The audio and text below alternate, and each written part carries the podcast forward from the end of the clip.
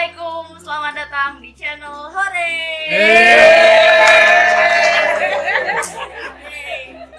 Pendapat bayar. Penonton bayaran.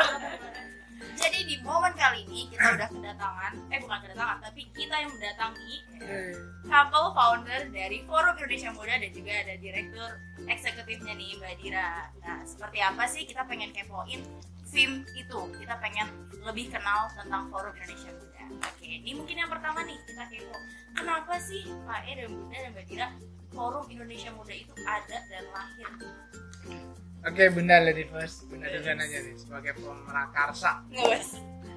Eh, apa ya sebetulnya eh, bukan prakarsa, cuman hanya yang punya ide, tapi yang mewujudkan adalah beliau ini.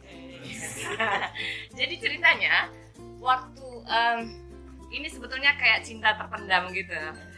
Jadi waktu Bunda masih kecil, waktu Bunda SMA deng eh, diajak oleh eh, pos itu untuk ada jambore sahabat pena se Indonesia. Nah, Bunda ngeliat ketemu kan, waktu itu Bunda rasanya peserta paling kecil masih SMA, yang lain tuh udah mahasiswa. Terus Bunda kepikiran, eh kayaknya seru kalau eh, yang ngumpul ini mahasiswa se Indonesia lintas bukan hanya eh, yang suka nulis, bukan hanya sahabat pena, tapi berbagai macam talenta. Nah, kemudian itu terpendam terus ya sampai udah tua dan kemudian waktu itu eh, Pak E siaran di Jakarta News FM kami berdua sebetulnya siaran tapi jamnya beda kalau Pak E itu Selasa tentang Jumat. paradigma pendidikan dan ya ten- eh, dan eh, eh, iya paradigma pem- Pendidikan dan pendidikan dan Itu enggak, udah dan 20 tahun yang lalu ya yang soalnya. yang ini yang yang aktual itu loh Pak ingat nggak jadi macam-macam ya nah sore. Iya, kalau Bunda Ya radio. Sabtu pagi itu bersama Ibu Ratna Megawangi, tau kan? Yang dosen IPB juga. Pakar karakter dengan isu-isu karakter. Nah kemudian pas Pak E lagi siaran sama Pak Buhori Nasution, pas interaktif tuh kan seru ya. Salah satu pendengarnya ngomongnya gini, ah Pak Elmir sama Pak Buhori cuman bisanya omdo katanya. Ngomong doang gitu, provokator doang yang bikin kita marah, bikin membakar eh, apa namanya ke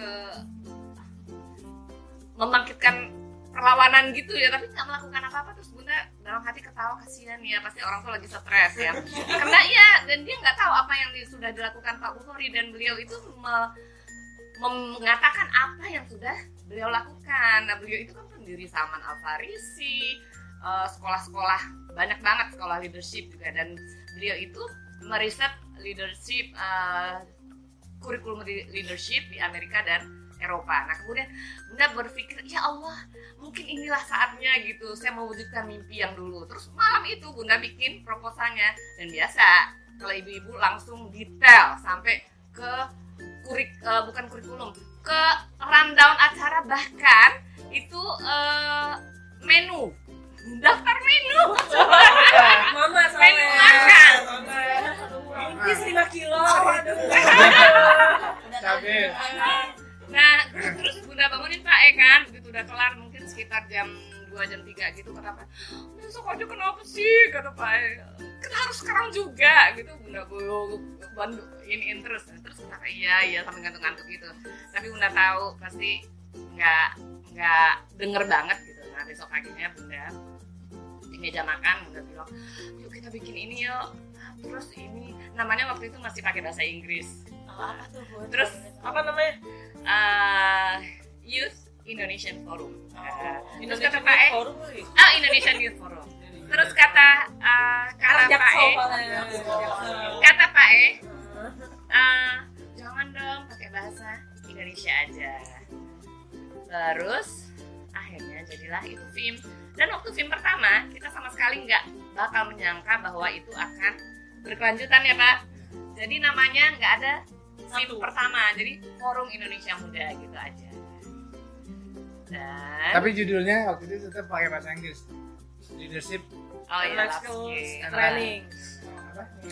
Eh, and life skills. Ini ada iklan. Enggak apa ini. Ah. Aduh. Ini mandiri, ini mandira. Iya. ya gitu deh Typo dan, itu. dan terus akhirnya film itu terus aja ya dan, dan tadinya hanya memang kita berdua aja dibantu oleh kawan-kawan ada dua ada bang Farid Fakih ada Pak Bukhori Bu Ratna segala macam tapi banyak banget lah kawan-kawan yang bantu nggak bisa kita sebutkan satu persatu tapi hanya itu ya mereka kali ini oke besok semangatnya nggak lagi gitu. Nah tapi hanya kita berdua aja sambil malam-malam "Satu nih temanya apa? Gitu. sampai mencari pesertanya pun iya. Nah waktu itu Sampai kan kami jajan dikurangin dulu. sampai tapi untungnya kita ini ya saya Nah, waktu itu kita masih agak uh, lumayan ngetop ya di Oh. pendengarnya jadi pendengar itulah anak-anaknya yang disuruh untuk Oh. itu ikut pelatihan ini nah, itu ceritanya Iya. silakan ditambahkan dan itu kejadiannya tahun 2003 Tiga. Tiga. jadi film pertama itu yang tidak pakai judul angka satunya itu tahun 2003 dan ya memang alhamdulillah uh, sebetulnya sebelum tahun pertama itu kami sudah melakukan beberapa kegiatan yang sama di Leadership Life Skill Training itu tapi dengan kementerian. Jadi di dan berbayar. Dan berbayar. Jadi orang bayar ikut pelatihan itu. Jadi sebetulnya uh, yang pelatihan gratis kayak dilakukan film itu baru mulai sejak tahun 2002 eh 2003 itu. Nah, dan uh, waktu pas saya lupa tepatnya yang keberapa ada wartawan datang jadi kalau ciri khas pelatihan film itu nggak ada media. Jadi kita nggak mau kan banyak orang melakukan pelatihan nanti ada apa media Kita datang diliput wah, media. kita diliput media segala macam. Kalau film tuh agak sedikit takut diliput karena uh, takut apa uh, tahun berikutnya udah nggak ada padahal udah sosokan gitu ya. Jadi waktu itu saya ditanya sama wartawan sebut apa itu film kenapa film dibikin dan seterusnya. Nah saya waktu itu uh, bercanda tapi akhirnya malah keterusan sampai sekarang. Jadi saya bilang film itu forum Indonesia Muda itu semacam apa ya forum kekeluargaan. Jadi tidak dibangun atas dasar uh, hal yang sangat serius gitu. Bahkan saya sambil bercanda bilang sebetulnya target saya itu mencari menantu. Jadi forum Indonesia Mantu. Oh. Ini Iya. bantunya salah satunya. Iya. Bisa disuruh. jadi dan dan alhamdulillah memang kejadian ya jadi kejadian menantu saya yang pertama Denny itu eh, tidak peserta film tapi ikut pelatihan film dan tidak boleh masuk karena dia nggak terdaftar telat telat telat jadi eh, itu kejadian terus menantu yang kedua Kaipan suaminya Mbak Alet itu juga eh, ikut pelatihan film. Kemudian eh, dia Lima. film kelima ya. Dia nggak dapat sertifikat karena dia eh, pulang duluan. Jadi tidak mengikuti jadi apa? Diminta kontrak izinnya. pelajarannya nggak terpenuhi. Nah saya baru tahu belakangan bahwa Ivan sempat declare gini ke teman-temannya saya nggak dapat sertifikat nggak apa-apa yang penting dapat anaknya saya dan dapat beneran dapat ya Sertifikat nikah dapat ya. sertifikat nikah nah jadi eh, ya hati-hati kalau ngomong ternyata. Kayak forum Indonesia mantu dapat beneran mantu terus yang ketiga di Verly sama juga dapat menantu anak film juga ya.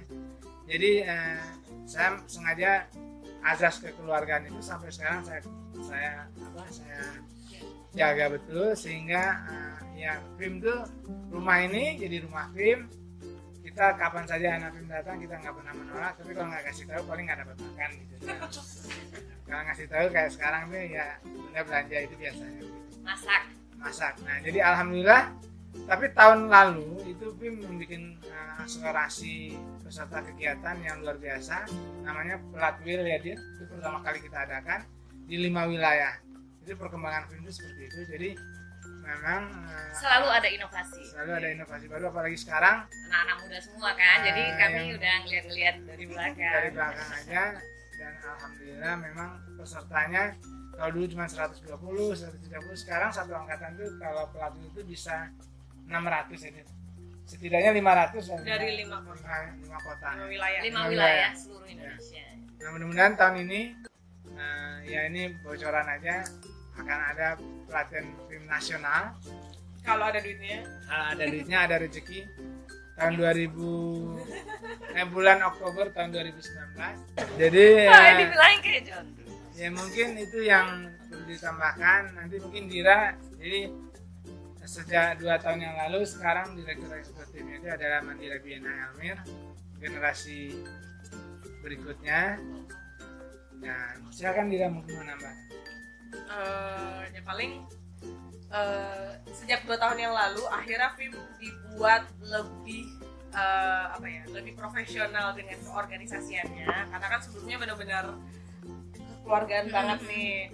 Jadi ya makanya kita melakukan akselerasi seperti adanya plat wheel dan mulai merapikan beberapa hal-hal yang perlu dirapikan secara organisasi. Kayak ke depan websitenya akan dirapiin lagi biar lebih perform dan lebih lebih mempublikasikan apa yang dilakukan oleh film. Bahkan eh, ada yang bilang film tuh banyak banget kegiatan tapi banyak tidak terpublikasikan juga.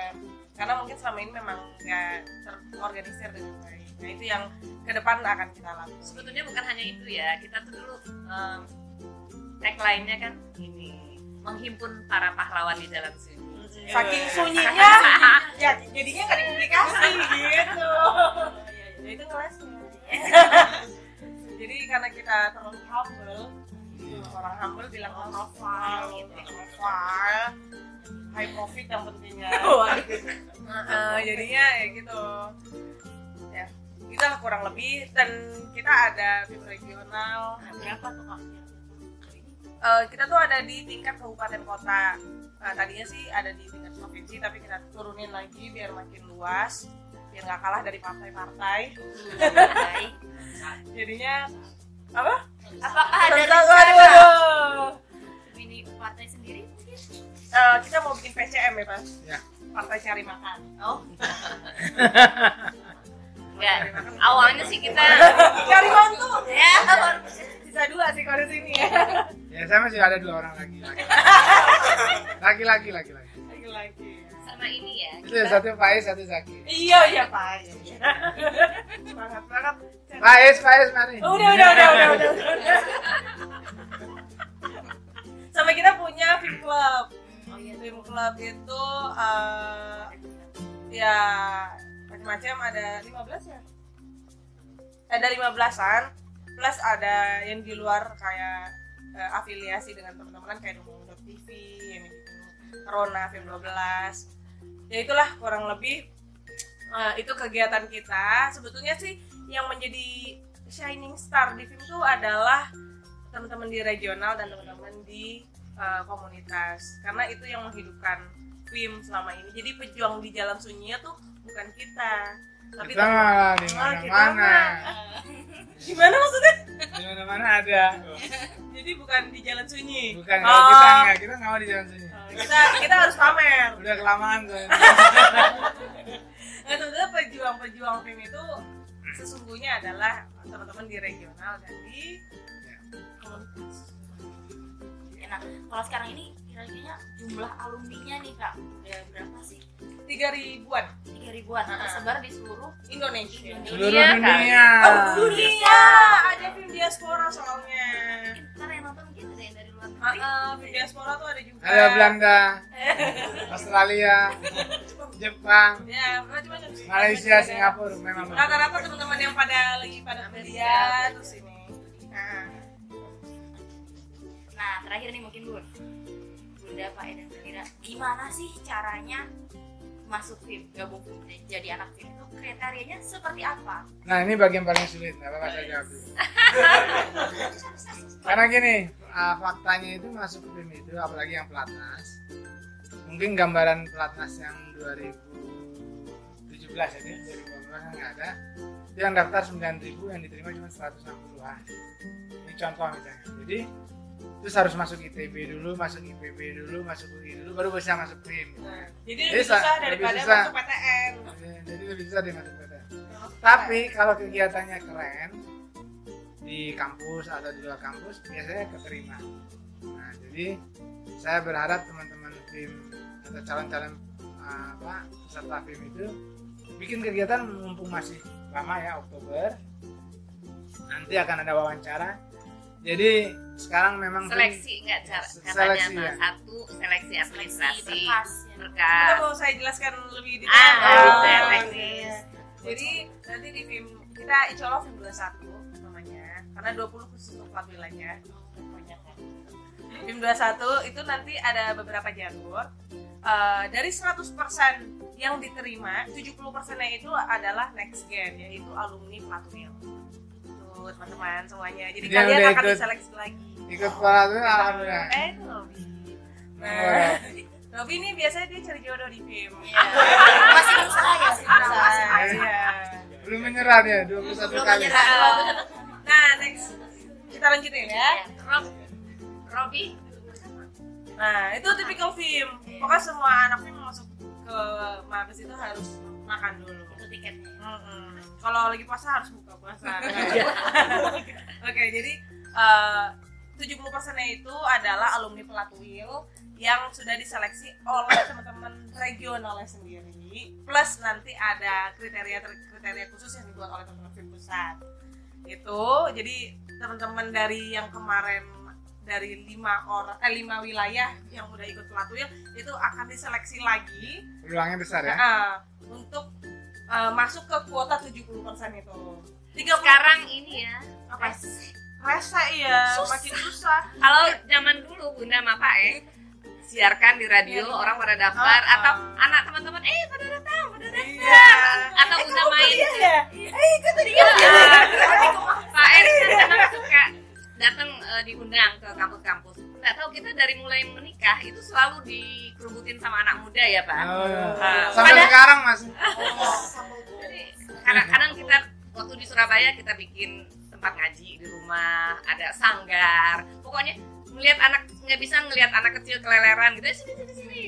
Ikut Terus- film. Jadi ikut di rumah gitu. Orang Indonesia mengaji kan dulu. oh iya benar. Nah terus uh, dulu kita sederhana banget, nggak nggak sampai nggak pernah berpikir akan nyeleksi. Tapi ada Bobby namanya itu yang tadi cerita bem yang ITB. ah, BEM ITB itu Bobby bilang kayaknya nggak adil deh kalau uh, selama ini kan siapa yang duluan daftar udah habis itu ditutup gitu. Sekarang udah diseleksi jadi Bobby yang uh, ide ide yang punya ide nyeleksi. Terus yang kedua, website film itu adalah Gilang namanya. Temennya Bobby ini kan. Anak ITB juga. Anak ITB juga yang tadi ITB ini luar biasa. Bolang, itu. bolang. Gilang tuh bilang gini, dia baru bisa masuk film itu setelah tamat kuliah. Dia bilang, "Bun," katanya. Gaji pertama saya nanti adalah bikin website film. Nah, itu Terima kasih Gilang. Terima kasih Kak. Terus kemudian upgrade uh, kurikulum itu selalu dilakukan oleh Kak Ivan, kemudian teman-teman tim yang lain. rata-rata teman-teman dari psikologi. Iya, soalnya mereka pasti ngambilnya itu tuh dari perspektif uh, organisasi uh, psikologinya organisasi. sama ada lagi seleksi yang kan biasanya seleksi berkas administrasi segala macam kan terakhir itu wawancara nah kalau sama bunda ada namanya wildcard nah jadi dulu pernah diprotes sama anak Jadi film. syafaat ya. jadi kenapa sih harus ada wildcard terus gitu mereka tuh merasa nggak adil karena mereka merasa eh, harus benar-benar eh, transparansi kelihatan berapa sih nilainya berapa skornya gitu dari eh, rekrutmen. Kemudian mereka malu sendiri yang protes karena melihat sendiri kan yang datang anak-anak dari Papua bawa list 30 orang bun ini temanku. Pakai tulisan tangan. Karena nggak bisa main komputer. Nah, Indonesia itu demikian luas, demikian beragam, terdepan, terluar provinsinya ya, daerahnya itu jangan pernah dibayangkan hanya seperti kalian anak IPB, anak ITB. Saya juga mahasiswa. Ah, jadi akhirnya alhamdulillah sampai sekarang itu masih berlaku wildcard, wildcard bunda. Kadang-kadang jadi semacam Afirmasi lah. afirmasi Tapi itu untuk tapi sebenarnya bukan 3T bunda aja saya justru nggak pernah menggunakan wildcard Sama. jarang Saya juga gak pernah pakai wildcard. Ini suami juga bukan wildcard. Ketemunya justru waktu udah ini. Ya, tapi gini, Bunda tetap merasa perlu Iya. karena Bunda yang memanfaatkan karena Bunda suka jalan keliling Indonesia. Ketemu sama eh, pemuda di sana sebetulnya dia nggak nggak pernah kuliah, tapi ternyata dia pemimpin di desanya. Atau dia pernah kuliah sudah tua padahal umurnya eh, untuk ikut film itu?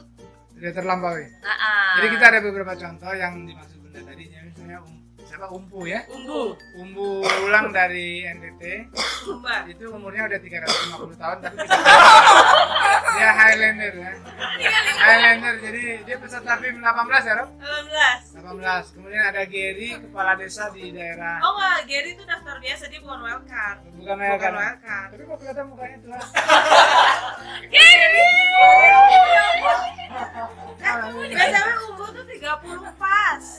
340 tahun Hah, Iya. nanti kalian kalau tahu dia anak raja dari Sumba Ah, ya enggak, jangan ngomong itu. Dia tuh ketua Walhi NTT. Nah, setelah di film setelah masuk film baru masuk jadi ketua Ah, jadi Dan ketua ternyata sebelum masuk film, dia adalah calon wakil gubernur Sumba Timur. Tahu nggak?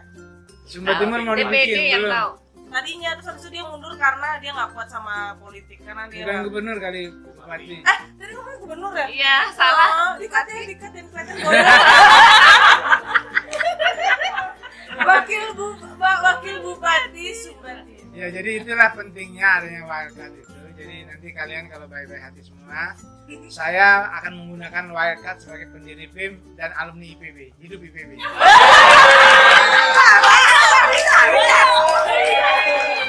Nggak, tapi anyway sebetulnya itu tadi baru 70% nih. Ada 30% nya lagi. 30% nya itu kita nyasar seperti uh, yang profesional, teman-teman yang bekerja di apa namanya? misalnya di BUMN, orang-orang yang udah rata-rata usianya tuh 25 sampai 30 yang emang udah jadi gitu.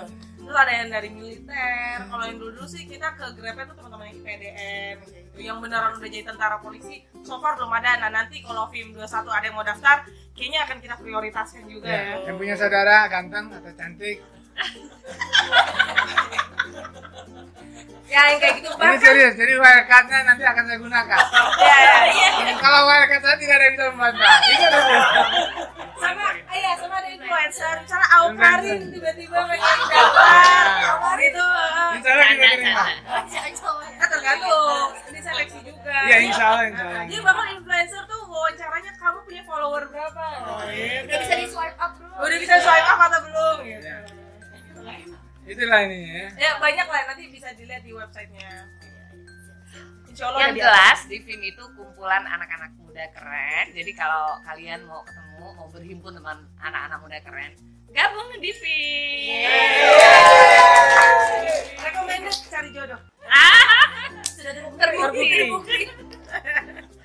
nah mungkin terakhir sekali nih bun ada pesan-pesan nggak untuk pemuda Indonesia? Silahkan. Tiga bakso.